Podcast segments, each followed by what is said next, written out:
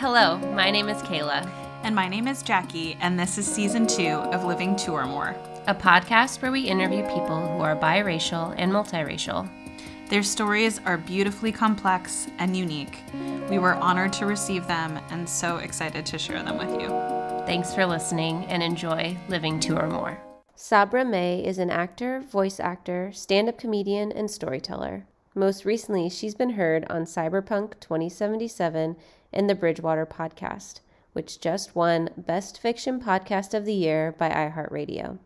She splits her time between Los Angeles and Portland, Oregon, and is passionate about multi ethnic representation in the media. For her episode, we explore themes such as exotifying, assumptions, and othering.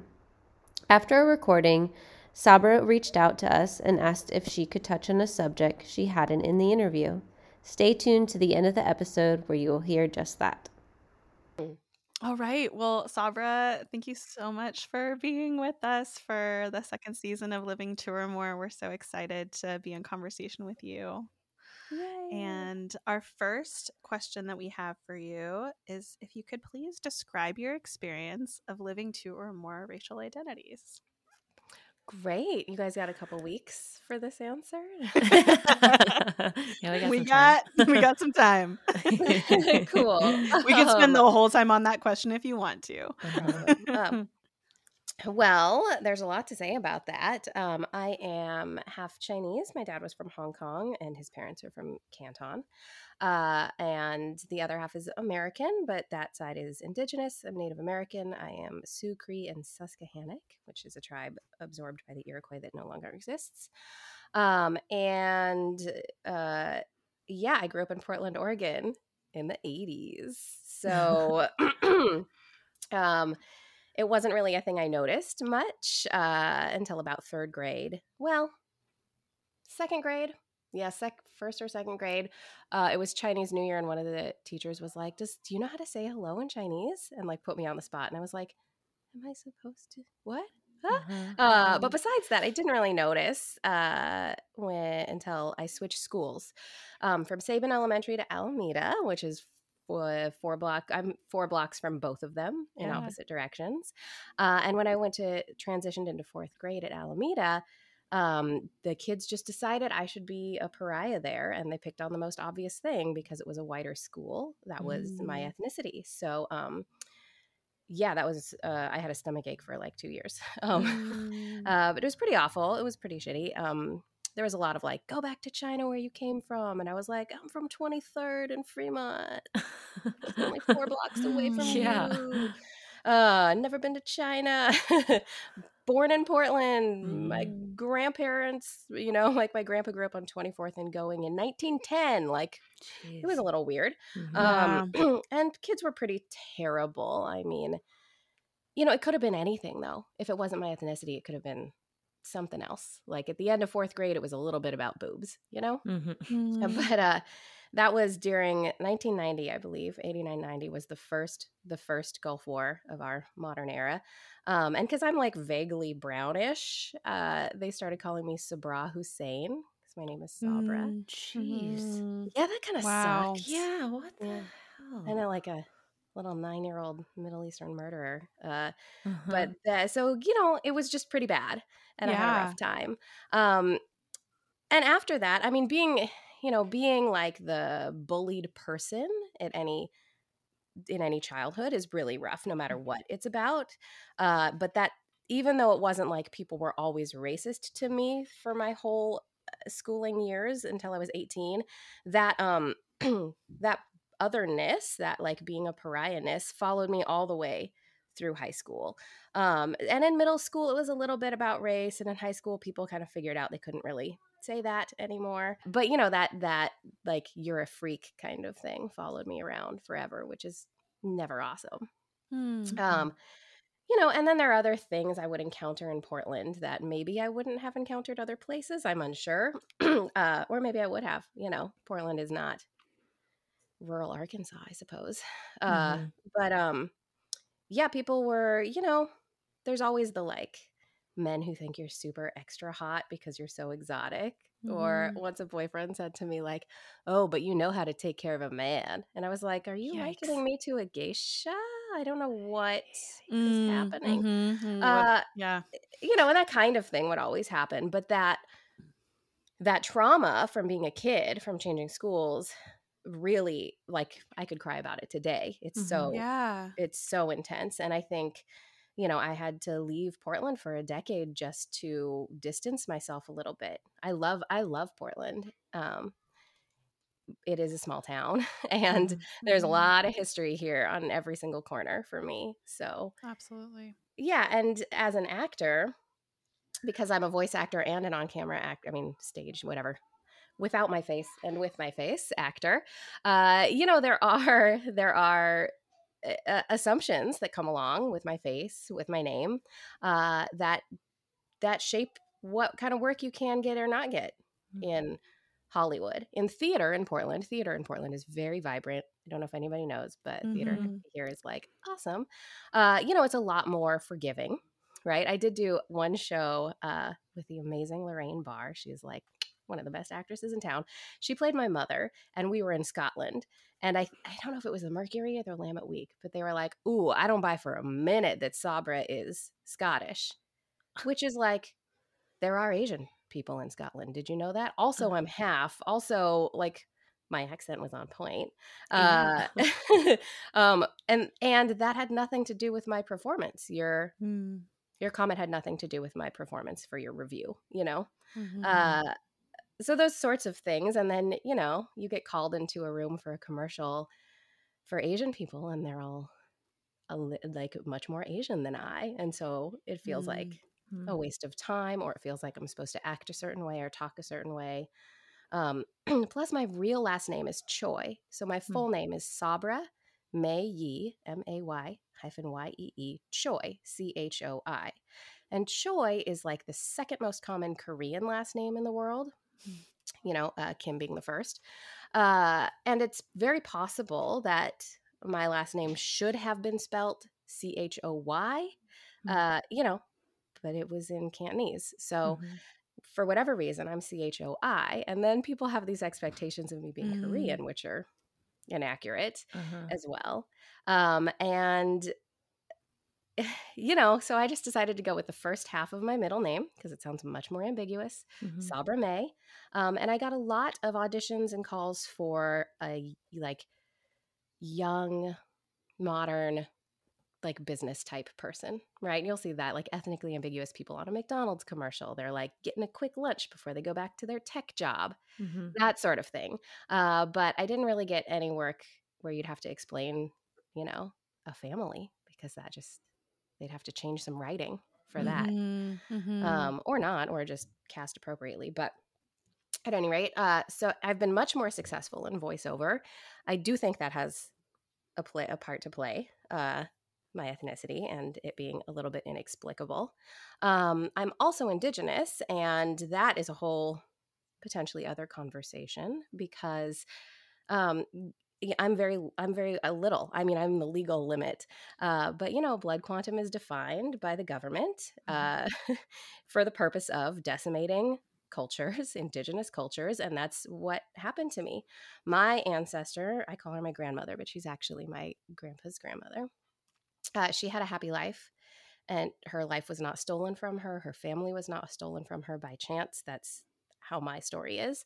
She chose to go to a white school because she was curious and she wanted to learn.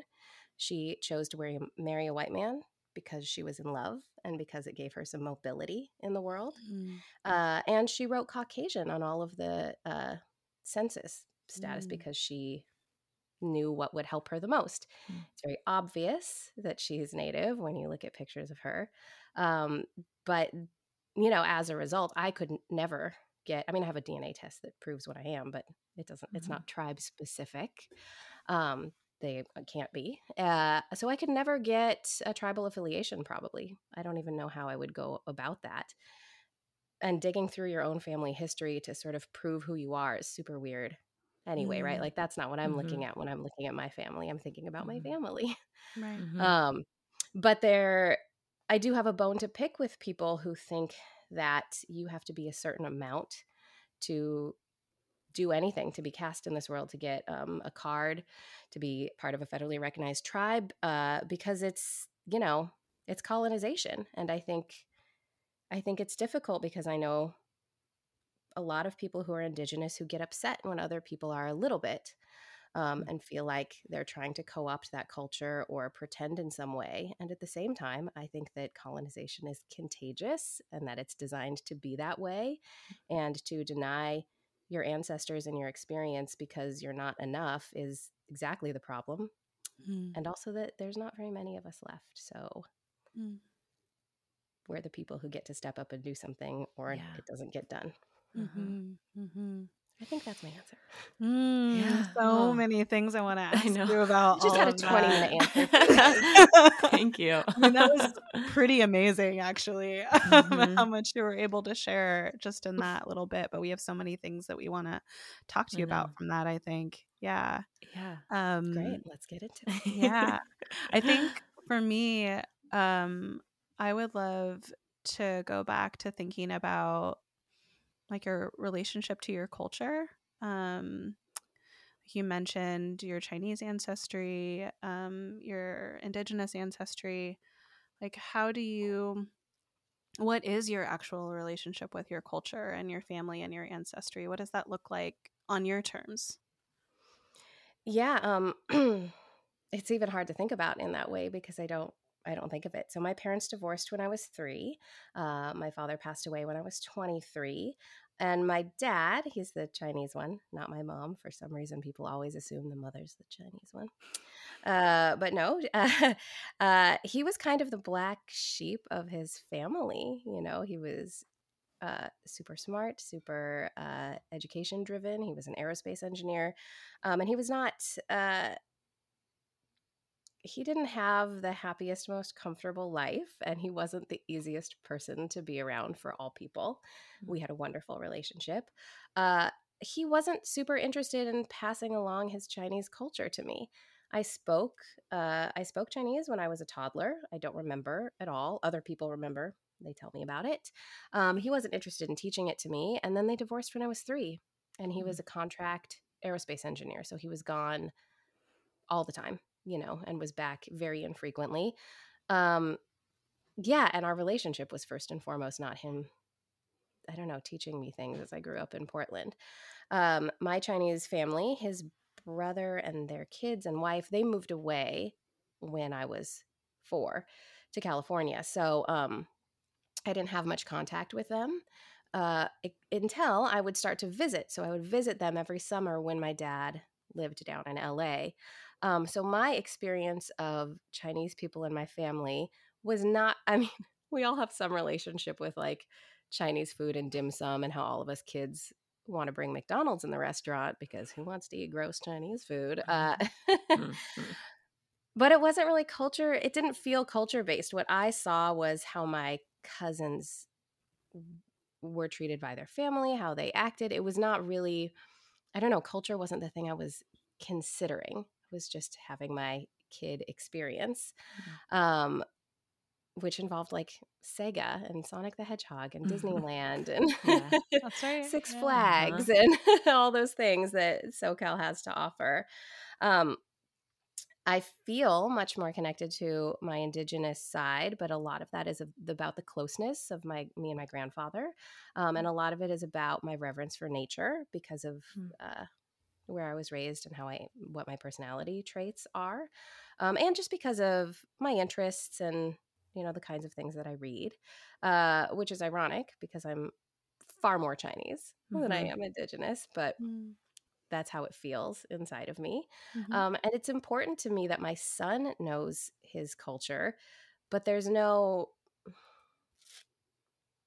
I don't it it feels odd to me to even discuss the question in a way because it's just me. Mm-hmm. mm-hmm. Yeah. Yeah. Yeah, definitely. Um, we understand what you mean. yeah. like, can sure. I use chopsticks? Yeah. Do I have some things that are my favorite um, about the culture, yeah. about the food? Yes. Yeah. And none of that feels foreign to me per se, but. Mm-hmm. Yeah. yeah, I kind of, um, you mentioned that you spent a decade outside of Portland um, to get away from what you had experienced as like a younger a younger kid. Um, can you talk about kind of where you went and like what you experienced there and how maybe it was different or it was the same or just what was it like being away from where you grew up? Yeah, I mean, I have a lot. I have a lot of things to say about that because I went away to college for a minute, uh, a term specifically in Ohio, uh, which oh, was wow. very different, uh-huh. very different experience. It was a super liberal arts college, like a very. Uh, it looked great on paper. This place, um, but Ohio is very different. Um, and you know, aside from this four block college town that I was in, it's a very white place. We were mm. 12 miles from the nearest KKK chapter in the na- the largest KKK chapter in the nation. Mm. Um, and when we went into Dayton, which was the closest town, which is also a small town, mm. uh, people definitely looked at me in a very odd way. But all of us were like alternative college kids in like rural Ohio, mm-hmm. right? Um, what really struck me there was this lack of I'm I am just so connected to the nature that is in this part of the world, this special little corner of the world. And when you're raised here, you don't realize how amazing it is, how unique it is, how it's not the thing that is everywhere. Mm-hmm. Um, and mm-hmm. that I felt very raw. I felt very like barren internally, if that makes sense. Mm-hmm. Like my soul felt barren um, being away from my forest. Um, also, I traveled a bunch by myself. I traveled in, let's see, when I was 21, I flew to Bangkok. I spent time in Thailand, Laos, Cambodia, Malaysia, Singapore, Australia, New Zealand, Fiji. And then I went back to Ohio for a boy. Um, As you do.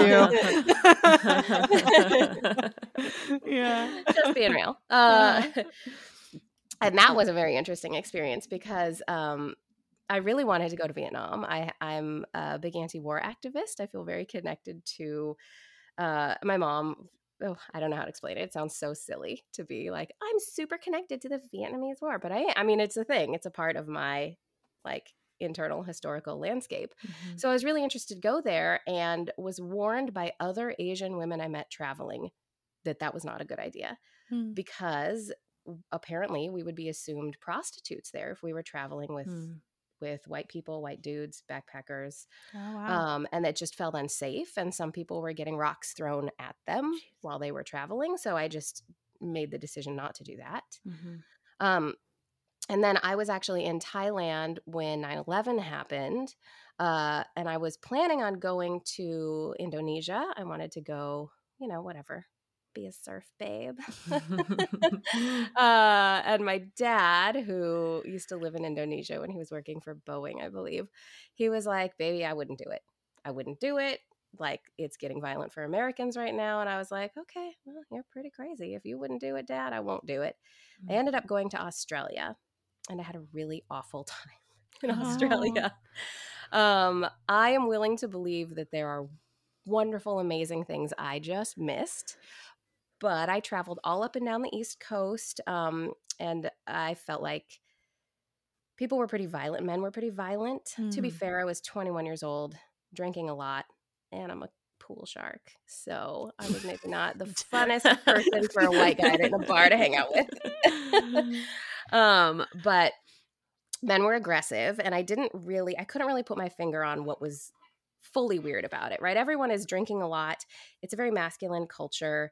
I mean, I was there for three months and I saw a single black girl, and she was from Seattle. So mm-hmm. uh, it's a white landscape, you know, and like sharks, there are things there that can kill you. But I was scared of people.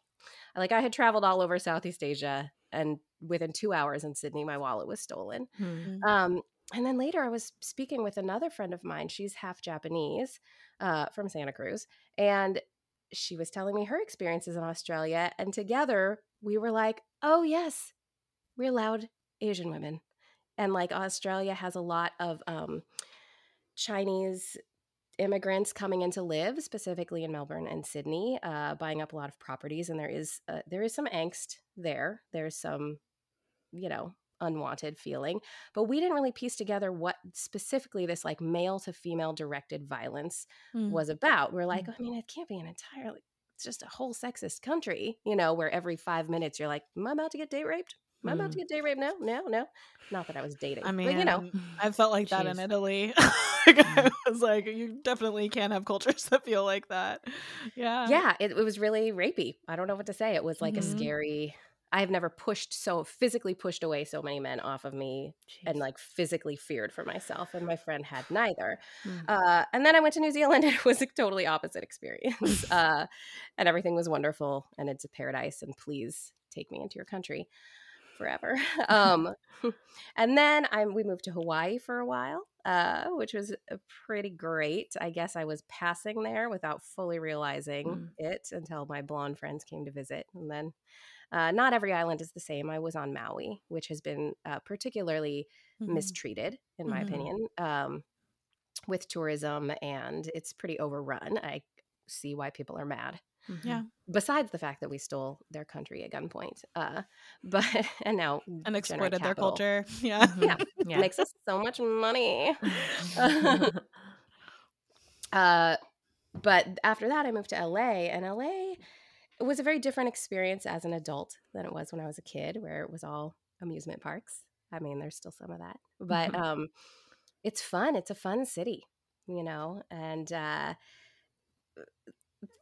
it's it's so multicultural. And I'm an actor. I was an actor in Hollywood, so all of that casting stuff is still there Mhm. right? And it changed. It's changing. There's a lot of uh, recognition of multi ethnic kids that's happening on TV right now, which I'm in full support of. Mhm. It's a little funny because, you know, I've been over here multi ethnic since 1980, uh, but apparently it's just happening Uh-huh. in TV land. Uh, so all of that was there, but also it's just it's a huge city. You know, it's like New York. Nobody's gonna bat an eye at you for being some shade of not white in the Mhm. same way you're gonna get in a much wider place. Um, and I think I've mentioned this uh, before, but you know, in Portland, it's a little bit different, right? Uh, people are very well intentioned, Mm. and also they're very aware that you're not white. That's right. um, and in L, you know, and we that was a consideration because now we're splitting time between Portland and LA. Um, and one of the things about coming back to Oregon is I was like, well, I had a really awful rough time when I was a kid. yeah. Really However, my like it.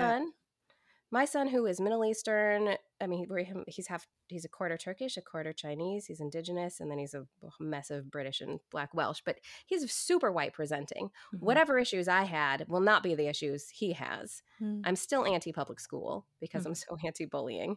Uh, but uh, I mean, I'm pro a public education system, just not in the form it's in now, which makes children slit their wrists. But um, we were really like, well, how do we create a landscape that is not fully vanilla for our son in a place that is, Fully vanilla. yeah, yeah, which is not a consideration in LA, right? Mhm. people are at my house eating food and one of them is cuban and another one's half chinese too and that you know and there's no like how do i craft a landscape that's good for my kid like that's Uh-huh. really weird that's so weird and inauthentic and you know what i mean? Like i'm Mhm. gonna chase someone down the street excuse me you're also not white. Can we can we be friends can we be friends Yeah. um i mean it might happen but if you guys want to yes.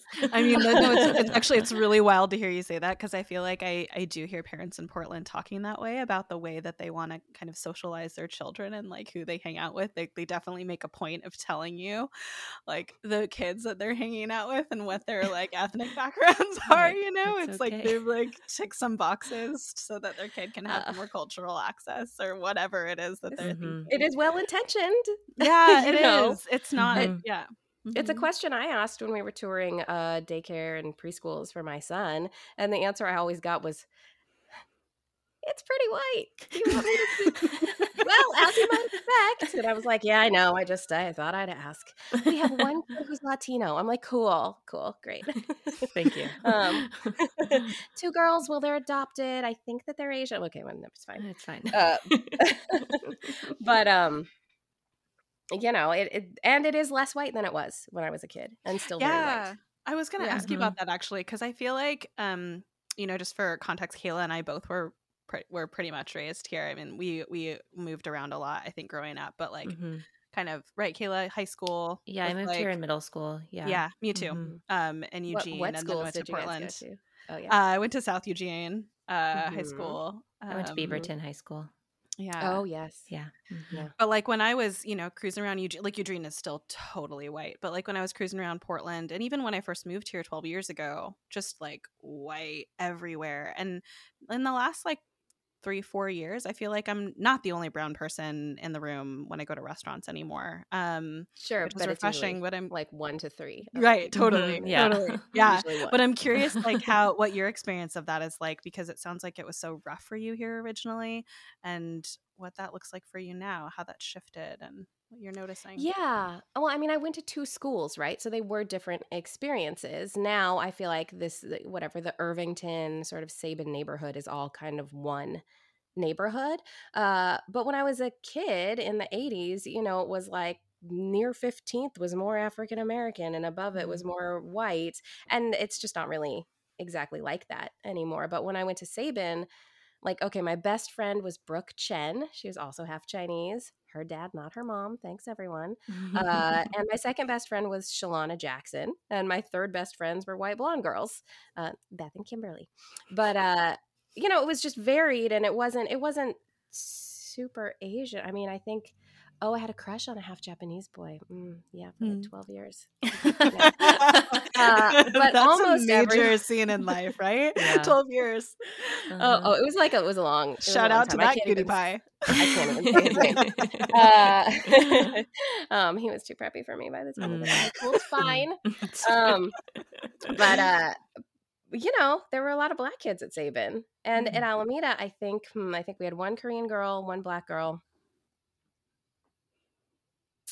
maybe one black dude that I can think of. That's kind of it. Mm-hmm. So it was a it was a big difference. But they're the school zones right next to each other. I mean, they're like literally they're like eight blocks away from each other. 17th and whatever, lower than Prescott, and then 27th and Fremont. So it's like it's very close. Um yeah, I don't know. And now it's it's different. I'm not like in the context of a school, right? But I'll be out mm-hmm. to eat and I'll kind of look at my husband and be like, oh, Asian person in here. Just one. Just, Just one. one. Oh, more kids here. you know um, but but i mean i see more people of color just like walking down the street mm-hmm. and stuff but i i mean i also do see gentrification happening the mm-hmm. neighborhoods specifically in north portland and the whole area that was once vanport which tell me you guys know about mm, oh yeah yes. oh yeah vanport flooding uh, yeah uh, portland new orleans yeah is is uh, is much wider mm-hmm. now mm-hmm. than it was just that area just because of uh, you know the economy just because of class and economic disparities and people get moved out and i bet you anything beaverton and the burbs are have more people of color who used to live in portland mm-hmm. because mm-hmm. it's more affordable mm-hmm. i just don't hang out mm-hmm. in the burbs so much because like ew, i'm kidding i'm so I don't either. oh, yeah, I don't know what the it was there. She's cute. My mom's just there, so I'll visit her once in a while. my grandparents lived in Aloha, so mm. I spent a lot, a lot of my childhood out there, actually, yeah. at their house, eating raspberries. Yeah, tuna fish sandwiches and glasses of milk. They're the white ones. no. Cute. Cute. This is all very these is all very like endearing things, right? I mean, mm-hmm. like it's such it's it is like also this it's like we joke about it, but it's also very endearing. Um it's like a part yeah. of growing up. It's part of how we grew up. Yeah, um totally. So yeah. I'd love to I'd love to talk to you because I've heard you mention it a couple times. Now, I'd love to hear you talk about representation in um, TV, but also just like in your experience, um, how representation has worked as an actor and a voice actor. Um, yeah, I'd love to hear you talk about that. Sure. I mean, I have a few things to say. Uh, and keep in mind that I'm a theater nerd, right? I come from a stage background, like been acting since the third grade Christmas play at Sabin. I was Donner. Uh, that's one of the reindeer. Yeah. Uh, um, I think it's Rudolph's dad, actually. Although, really, they're all women, aren't they? Because they have antlers. yeah. So reindeer, reindeer only the only the women have antlers. So. Oh whoa! Yeah. School and mm-hmm. me. All right. Yeah. Getting we can presume. No, we're all women, females. Um. Also, I was but, in theater a lot. Just to just put that out there. Oh, yeah. theater kids. Yeah. I, w- I was too. So, but it, it stopped. It stopped wonderful. after middle school. So, yeah. well, if you guys want to sing a show tune, let me know. Uh, I would love to. Great. I know. How am I going to show my not show my kid Aladdin? You know what I'm saying? I just don't. Yeah. Uh, okay. So let's see. I think that I think that TV changes the world can change the world, does change the world, shapes the world. I think it is the most accessible, uh, cheapest version of theater, of like mm. theatrical performing arts that's available nationwide, potentially globally, uh, to people of all economic classes. Um, I also think it's the most accessed. I think it's what people choose to put their money toward when they have it, this form of entertainment. And we all know, right, that when you think about, I mean, for me, I'm an 80s and 90s kid, right? So it's like Back to the Future and anything with Molly Ringwald. And like, obviously, my son is named Indiana, right? Uh, mm-hmm. Yoda is our Jesus. Like, there are the stories. There's a reason I'm an actor. The stories are the things that fill your heart. They're the things that shape you. They're the things that shape your belief systems. And they're the way that you choose to intake the world and also output to the world. So the landscape of that what that looks like to you is is what creates you is what creates the world. And if you are you know think about blm and how commercials look now versus mm-hmm. how they did before. Absolutely. It's a different thing. And is, mm-hmm. is it sincere? Probably not. Is it just because it's monetized? Yeah probably. But it's beautiful Mm-hmm. and it's mm-hmm. amazing. Mm-hmm. And all my friends who could not have a shot before or very little are like getting calls now and getting paid. And beyond that, if you're a little kid and you see yourself on TV, obviously, representation, how does that feel? Mm-hmm. And when I was a kid, I mean, I didn't know Zach Morris was half Asian. That actually, I just found that a couple months ago. And not Zach mm. Morris, but the actor who mm. plays. Yeah, yeah. On Saved by, Saved by the Bell. Yeah. Oh, he's half Asian. I didn't know yeah. that. I mean, that just goes to show you, right? Like you can uh-huh. never. It's like you never can tell based on looking if I at a had known that, that what those the years I was watching that were the years I switched to Alameda and everyone was horrible to me. If I had known that Zach Morris was half, I mean, whoa, yeah, right, changed everything, uh-huh. right? And Lisa, Lisa on that show was black, and Mario Lopez, obviously, he's mm-hmm. Hispanic. Uh, Jesse's probably half um uh, but you know you just you just didn't see those people you didn't see that on tv right mm-hmm. there were black people there were white people occasionally there would be an asian person that's it mm-hmm. and even now today in this moment how many indigenous people are you seeing on tv yeah, way more mm-hmm. but still like not hanging not the lady who works at the bank it has yeah. to be a show that's about that right mm-hmm. like mixed ish it has to be black-ish it's so unheard of they actually have to say it in the title of the show yeah. which is just like that's not what our world is like, right? It's the baristas can be anything, and, right. and mm-hmm. this is not even talking about lead characters, you know. Mm-hmm. Um, but if that was at the forefront, if not just people, not just people of color, but people of color who are multi-ethnic, were, I mean, it should be, it should be the representation of our country. It should be that same percentage. And I do right now see a lot of indigenous roles coming down the pipeline thanks to me. No, not really, but I've booked some. I booked some, which is great. Uh, and I'm excited because you know I see the audition calls, so I see what's coming. Um, you know that maybe other people don't, and it's exciting. Mm-hmm. Uh, but still, it's it's not fair. It's not enough. Um, and I didn't feel like I saw myself on TV mm-hmm. Ever, mm-hmm. ever. I mean, um, me either. Mm. Like when I saw yeah. Moana, I was like, what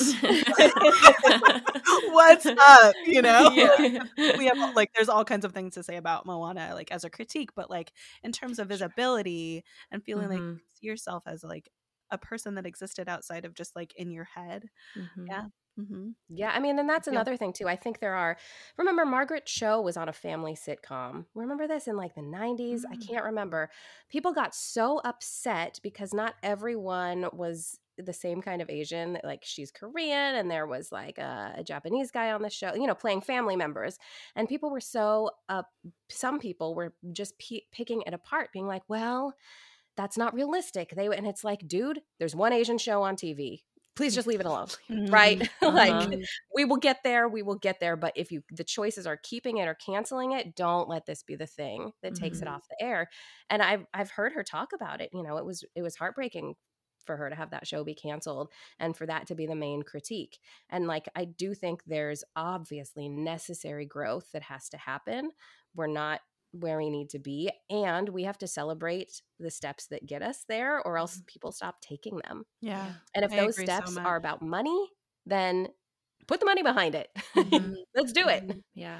Yeah. I wonder, yeah, so. um, because we're we're slowly seeing more people um, of different backgrounds on TV. Are you seeing it behind the scenes as well? Like, is Hollywood diversifying the people that are doing the other jobs? And I don't know mm-hmm. if you're like sitting at a casting call and you see like a table full of white people that are like listening to you audition for them. Like, are you seeing it diversified too? Mm. Oh, that's interesting. Well, they're not all they're not all the same uh, statuses, right? Mm-hmm. They're not all the same levels of power. Yeah. So I am seeing more uh, female cinematographers and uh, some more female directors. Uh, I'm seeing I'm seeing some more women of color in directing positions. Um, I'm not seeing much by way of producers or executive mm-hmm. producers, but mm-hmm. that's sort of high level big money old guard sort of things mm-hmm. if you know what mm-hmm. that might take take mm-hmm. some time i mean that's like anything right you're seeing all more black people on a l'oreal commercial mm-hmm. putting on makeup but who's on the mm-hmm. board of directors yeah you mm-hmm. know i do i think that's to come probably if we keep demanding it you know mm-hmm. uh, we have but, to have representation first before we can then have representation like we have to have representation that's visible and then it's like oh i can aspire i see myself now mm-hmm. i can move into other yeah. spaces yeah. i mean well it's that is even a tough conversation because it's like is it a, is it about a lack of trying is it about somebody needing to see something to aspire to or is it about a lack of access or is it just a big giant circle of fucked upness yeah. yeah. Mm-hmm. It's both. It's all the things. Mm-hmm. Yeah. But to me, I think that what we see on a Super Bowl commercial is what shapes the world as much as that is not everything my theater degree was leading up to. Uh, mm-hmm. Uh, but that makes a huge difference. That's what people see. They see mm-hmm. TV. Mm-hmm. Definitely. What have been some like? Can you share some more stories of what have been really maybe like a cha- really big challenging moment for you, and maybe like something that was really celebratory and felt really affirming for you as your... an actor mm-hmm, or mm-hmm. um sure okay. Um let's see. I booked recently i was on this video game the people who love video games will know and nobody else will because it's video game. Uh cyberpunk 2077 was like Ooh. a big uh, video game keanu reeves because i guess stars are in video games now. Who knew? Mm-hmm. uh, he was the lead of the game. Uh it's like a big you know the whole world computer talk to other people thing it's set in the future obviously um, and i booked an indigenous woman on that video game which was a pretty big win for me first of all because the thing is under such a heavy nda that you don't know what you're auditioning for and you don't know what you've booked until mm. you're in the mm. room. Oh, like I'm really? sitting in the lobby, Whoa. ready to go in and do my job, and I know what my role is, and I know right. I have all my things down. I've got my dialect. I've got my all my actory things I do and my lines they give you your lines when you get in there. You can't look at them oh, beforehand. oh, wow. And so i'm in the lobby with my lines and then i'm looking at the bottom and i'm like cyberpunk 2077 and i don't play video games. I haven't played video games since Nintendo. Yeah. Like you're Sega. Uh, you're Sega. I, didn't, I didn't really realize it. Uh, Sega, right? And uh, I get in there and then I find out it's this huge thing and they're showing me the trailer, like the director's showing me the trailer. And I'm like, oh, Keanu's in it. Okay. Yeah, I know who that is. Uh-huh, uh-huh. Uh, and it's a really big deal. But I just was so stoked to have an indigenous woman be a role on this. Yeah. And she's not a lead. She's not huge, right? She's like uh, she's the Olivia Pope of this video game. She's like a fixer. Mm. Um, and it was an interesting role because they were like, okay, you need to be from oh god, what was it? The Pomona, the Pomo tribe of Sonoma, California. It's a very specific tribe, but it's in the future, and we want you to have the accent, which is like, well, the dialect of people in that indigenous people in that area today. I mean, it's a dialect, but it's pretty subtle. It's mm-hmm. kind of California but they wanted this like specific i'm like okay i so i found a source i found some source material this wow. is like dorky actor stuff no super fascinating please keep talking uh, yeah from the 1930s wow right and my uh i'm i'm of multiple bloodlines but none of them were that in that area but like i said let's not piece it apart, right? Mm-hmm. Indigenous people at the forefront, doesn't matter. Uh, so I found source material from the 30s and then I modernized it a little bit. And then she has a mechanical lung, so I had to sort of mm. choose some tones Whoa. based wow. on that. Crazy. Uh, you are blowing my mind right now. It's like so specific and like that's amazing. Challenge. I mean, uh, literally like sculpting your voice mm-hmm. out of like like it's clay or something. It didn't even feel like I was doing art. It felt I felt like very clear to me. It's just mm-hmm. like, right, she has a mechanical lung. She's in her 50s. She's in the future, but in the future there are tribes in a way there's not so much now there mm-hmm. it's a very post-apocalyptic world there's literally like tribes of people uh and oh, uh-huh. so maybe we can sort of jump over the history that's actually happened. Maybe mm-hmm. there's an alternate timeline there yeah. that goes to this cyberpunk world. So her, maybe she has more of a dialect than yeah, you know totally. the realistic mm-hmm. trajectory. Mm-hmm. Um, and so it just felt like I was taking the information and then making it, and then I'm like, okay, well. Let's see what lines they give me when I get in there. Mm-hmm. But I did it. And, you know, I'm also like a million other little, I'm also all the Chinese side characters in there that say hi on the street or like nice shoes or whatever. But that oh my god, those are not credited. that is so fascinating. What a fascinating cool. world. Yeah. Uh, uh-huh. But it was uh-huh. cool. It was like a fun gig, and it was just um like the director's just really respectful. It was like a nice job. Nice. Yeah, I kind of wanted. So this, I mean, it's not trying to get like intense or anything, but I think that was interesting when you were talking about earlier how um, a previous boyfriend or a male that you knew said like because of the way you looked like you knew what you would be doing you know and and we might know like why those kinds of things are harmful to say to us or to assume but i want i was kind of wondering why like to you those things are harmful and even like mm. perpetuating this idea of who we are or what we can do based on what we look like yeah, I mean, well, it's multi-layered. like mm-hmm. the first most prominent layer just being like, "Ew, that's gross." Yeah. Uh-huh. Mm-hmm. and on like a uh, a super shallow level, like, "Hey, my skills in bed aren't because of my ethnicity. they're they're because I practice." Uh-huh. um, uh, but also, uh, it's just like this person had been my boyfriend for a, for a number of years. So it also just felt really offensive because it's like, but babe it's me mm-hmm. like what are you mm-hmm. taught what are you even talking about mm-hmm. like who knows all the intricacies of you and your life and your family history and your opinions about all of these things and still can have the gall to say something as stupid and otherizing and and uh, uh shallow just something that like diminishes who i am as a full person mm-hmm. that he's in love with to that after years it's just like mm-hmm. whoa and obviously also it's harmful mm-hmm to everyone because yeah. it's fetishizing um it's that exotic nature and also i think it's really weird because i feel like this sort of you know how to take care of a man thing and this might be the nerd in me is very tied to being a geisha which is specifically which mm-hmm. is a mm-hmm. very specific role and is japanese which i am not mm-hmm. uh, and i have all kinds of bones to pick with people who are demeaning to geishas specifically but also we're not all the same we're not all the same thing right and it's not i'm not japanese i'm i'm not a geisha or a hooker like or a prostitute right they're all it's just it's lumping them all together into one thing and then mm-hmm. only using it as a thing that serves the white male mm-hmm. so it's mm-hmm. offensive just all over the place yeah yeah. yeah. and i want to like i want to name that too like the exotifying because i think um, i think sometimes people think it's like it's a compliment hmm. um right mm-hmm. like i mm-hmm. think that's yeah. i think that there's the intention there that it's like complimentary hmm. mm-hmm.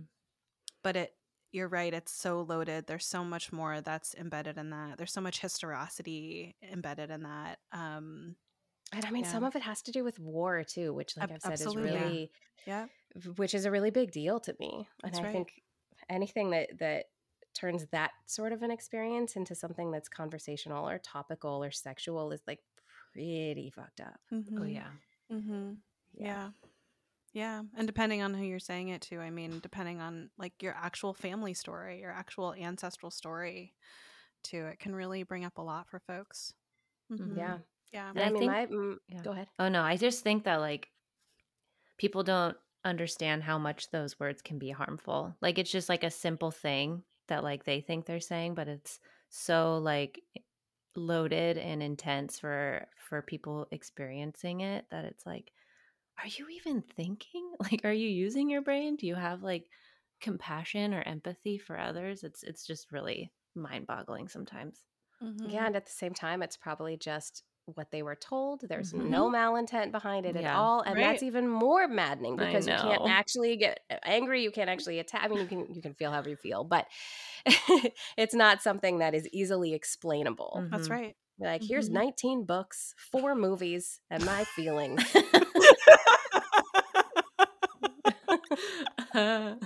yes. Yeah. Mm-hmm. Thank you for speaking to that. I feel like it's so nuanced, but so important to talk about. And I know that it's an experience that I've had, and Kayla's expressed that she's had as well. So mm-hmm. thank you for sharing that. Yeah. Yeah. Do you want to mm-hmm. talk about um, the things some white people said to me since I've been in Portland? Yes. Actually, I would love to I would love for you to share a little bit about yeah, like snapshot of Portland now for you. Um I feel like that could be a great way to kind of close.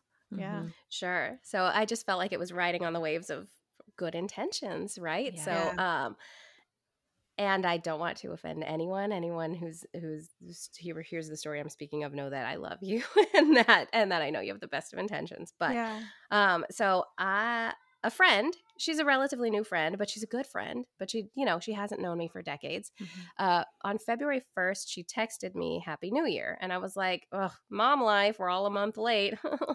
New Year's been New, has New Year for a month now. Didn't even think about it. And then I mm-hmm. was like, oh, you think I'm Asian, so I celebrate Lunar mm-hmm. New Year, which totally could happen. Mm-hmm. Uh, and for context, her and I spoke about it recently. She had just gotten off the phone FaceTiming her other half Chinese friend who was showing her all of her Lunar New Year decorations around her house. Right? Mm-hmm. So she was just like, oh, I should probably text Sabra. Happy New Year, girl. Mm-hmm. NBD. But for me, I was like, oh my God, you think because I'm Asian that I do this thing that I don't actually do. Don't get me wrong, people. I love red envelopes full of money. Uh-huh. But I am not like on the moon.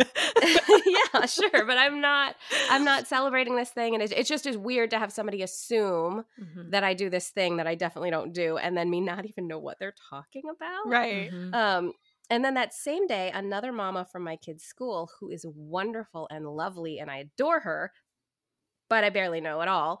She texted me, "Oh, hey, my daughter and I are thinking about making um gluten free Chinese almond cookies and putting them in a red paper bag with an orange sticker and writing Happy Lunar New Year on it and handing them out to kids at school. So my first reaction is like, oh, she knows I had a problem with these one cookies that were passed out at some event. So she's telling me, like, hey, is mm. it cool if we bring these gluten free cookies, you know, so your son doesn't have, you know, their low sugar or whatever. Mm. And then the rest of the text is like, we're doing it in the spirit of appreciation, but if you think it's appropriative, we'll mix it. Let me know your thoughts. Mm, Be the expert. yeah. yeah. So no, uh, it's like it's so that's so what's so wild about hearing you say this story is I'm seeing you literally like or I'm seeing you sh- kind of share how it's like that layered of layered processing where it's mm-hmm. like oh this is like how it actually comes to me because of who I actually am but then it's like mm-hmm. the oh, that's why they're asking me about this is like the second round of like figuring out what's yeah. going on there. Yeah. And it's mm. like also, I hate almond cookies. I've never had Chinese almond cookies or heard of Chinese almond cookies. My Chinese relatives didn't eat those kind of cookies. Mm-hmm. We were always getting, I don't know why specifically, these like Danish butter cookies in a tin is like what all my oh, Chinese oh, yeah. family eats. Delicious. Uh, mm-hmm. And just like FYI, people, I like cookies that have sugar in them. So, uh, yeah, give me a chocolate chip or a molasses. Uh, but um, so my first thoughts were like, oh, great, she's checking in about this. She's checking in about cookies. And then I was like, what are Chinese almond cookies? And then I mm-hmm. just write back like, oh, yes, oh, yes. Keep in mind, this woman who I adore, who I love, she's a white Chinese medicine practitioner hmm.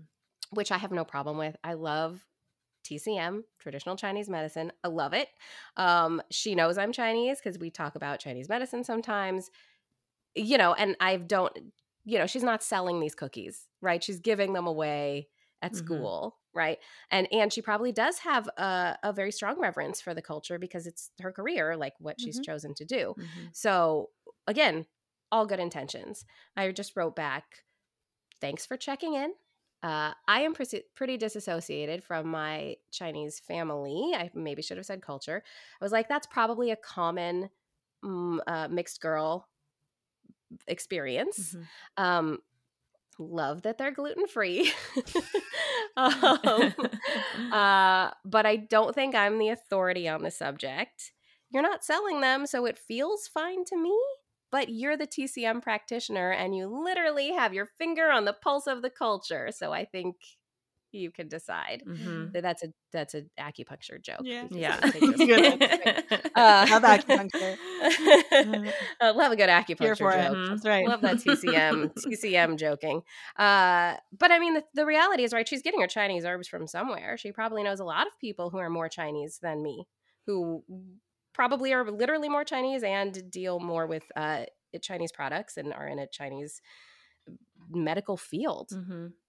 Uh, and she sent back with like a really, she was like, haha, I appreciate your answer. Uh, something like, check out this Instagram video. And then it's a guy talk. It's like a funny, appropriate Instagram video of this comedian, an Indian American comedian, talking about how if he wants somebody to respect his culture, he should marry a white girl because if he marries an Indian girl, she'll wear a sari to the wedding, but if he marries a white girl, she'll wear a sari to the grocery store mm-hmm. and make mm. sure everybody knows what region it's from. Mm-hmm. Uh, so you know she wasn't like missing the mark with that video or mm-hmm. anything and she's lovely and her intentions were wonderful but in la nobody would be like oh sabra's the most chinese person we know let's check in with her about all or this like stuff the only the of february mm-hmm. like, mm-hmm.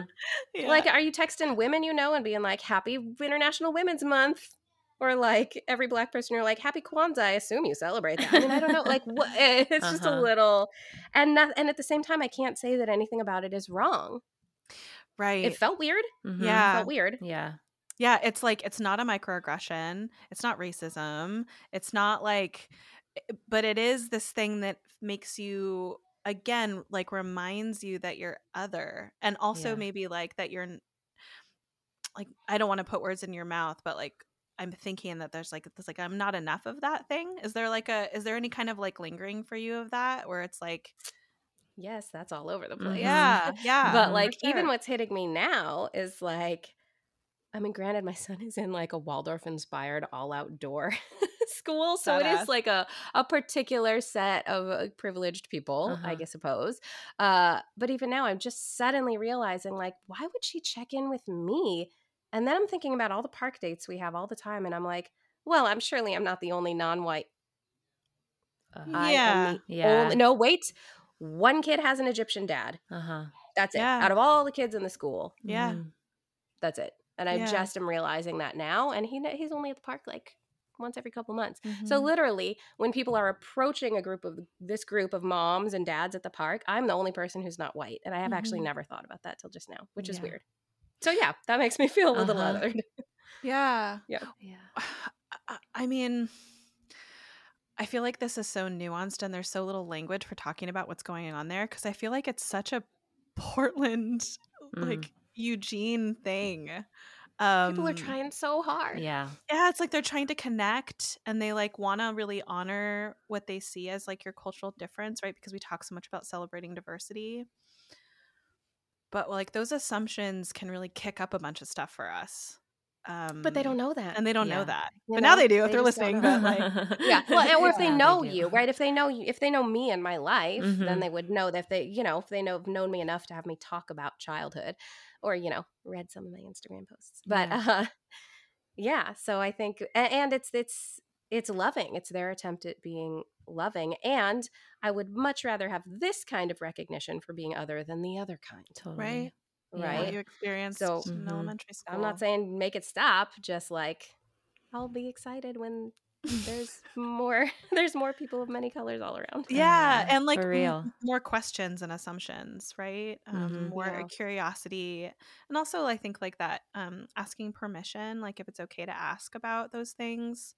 Um, I think is also like a really gentle way of discovering more about the people in your life that you want to be close to Mm-hmm. Um, yeah. Yeah. Yeah. And, and again, like I realized my own hypocrisy in the situation because I want Portland to be more racially and ethnically diverse. And at the same time, I love Portland's little bubble and that's why I moved back, right? Mm. I don't I the big experience of LA doesn't have that otherizing that feels weird and it's missing all these things Portland has because we're kind of homogenized, mm-hmm. right? Like I love mm-hmm. all the hipsters in our boots and our fancy coffee and like our disdain for the man and like I want us all to have that. I love that. Yeah. Uh, and at the same time, I also want to be more inclusive, which mm-hmm. includes mm-hmm. other things that are not this little hipster alternative girl I was raised as mm-hmm. in the grunge mm-hmm. era in the grunge region. Mm-hmm. yeah. Yeah. Yeah, I know. I feel like what's up for us is like all kind of discovering how we do that. Like, how do we change? Because it is, we are going to change dramatically. Mm. And how can we do that in a way that allows for us to have conversations like this and be heard and um, be witnessed. Oh my god, you guys should start a podcast it. about it what? or something. Mm. It's a great idea. oh, Sabra, oh, it has been yeah, so good to have you on the show. Like you Agreed. are just such a joy to to listen to, and your stories are so rich, and your experience is so um, fascinating. So we're just so grateful yeah. for yeah. your time and energy. Thank you so oh. much. Yeah, and um, so. we want to go to your next stand up. So please yes, invite us. Please tell us when oh, it is. Yes, we'll see. We'll see. I told no one. I was like 550 people. Me, I'm not telling anyone. And then they were like, "It's sold out." I thought, "Oh, thank God." I'm I mean, not telling anyone. No people know. People know. Now people know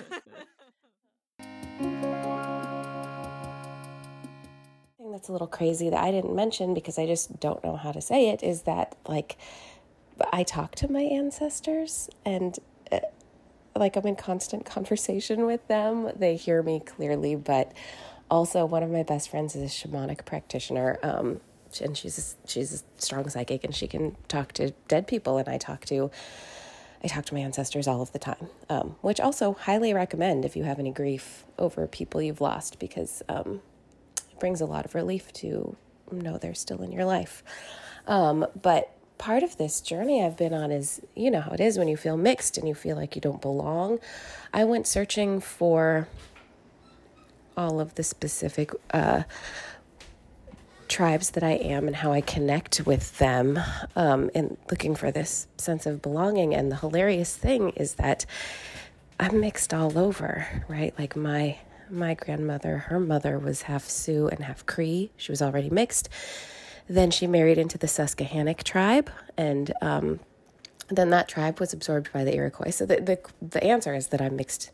My lineage is mixed so far back, always. Uh, that, that's the way it is. And also that my uh, my ancestors have had a lot to say to me about that which is that it one doesn't compute in the language of spirit there is no who do you belong to and what tribe are you from and what's your ethnicity? You belong to them. You're their grandchild and they are rooting for you and loving you and looking after you and there is no blood quantum in the spirit world. And that another thing is my ancestors want want me to know. One of my grandmothers keeps popping in to tell me that they were always different and that she felt different, and that her mother wanted her to know that though they were part of the Susquehannock tribe and they belonged, also they were different. They were the only ones wearing white, uh, which is actually a super big deal to continually bleach a hide in the sun over the course of weeks to make it white as snow from a brown hide takes so much effort and is something they felt very strongly about and continued to do. And so they were very clearly different than the tribe they were in. And that wasn't something to be ashamed of or to fear or to sit in not enoughness about. That was pride, right? And this, um, this intentional choosing of what tribes you want to mix into and where you came from is actually meant to be beautiful. Uh, um, I also want to say one other thing, which is that I think when I said, why do I feel an affinity with being indigenous more than being Chinese? Is it my, you know, own personal sort of uh, consumption of media? Is it what I read? It's how I feel. But the reality is that, like, the so the Susquehannock were a river people, and I was raised on the river, camping and fishing with my mother and father, and that, like, for me, it, oh, and my ancestors tell me to sit by the river to communicate with them, uh, which I do. Um, for me, the land is my race, right? The river is my ethnicity, the forest is my church. And so it's about it's about earth. Like that's where I find my sense of belonging. Thank you for listening to Living Two or More. Make sure to follow us on Instagram at Living Two or More. If you have any comments or questions, we would love to hear from you. Reach out to us at living two or more podcast at gmail.com. Thanks.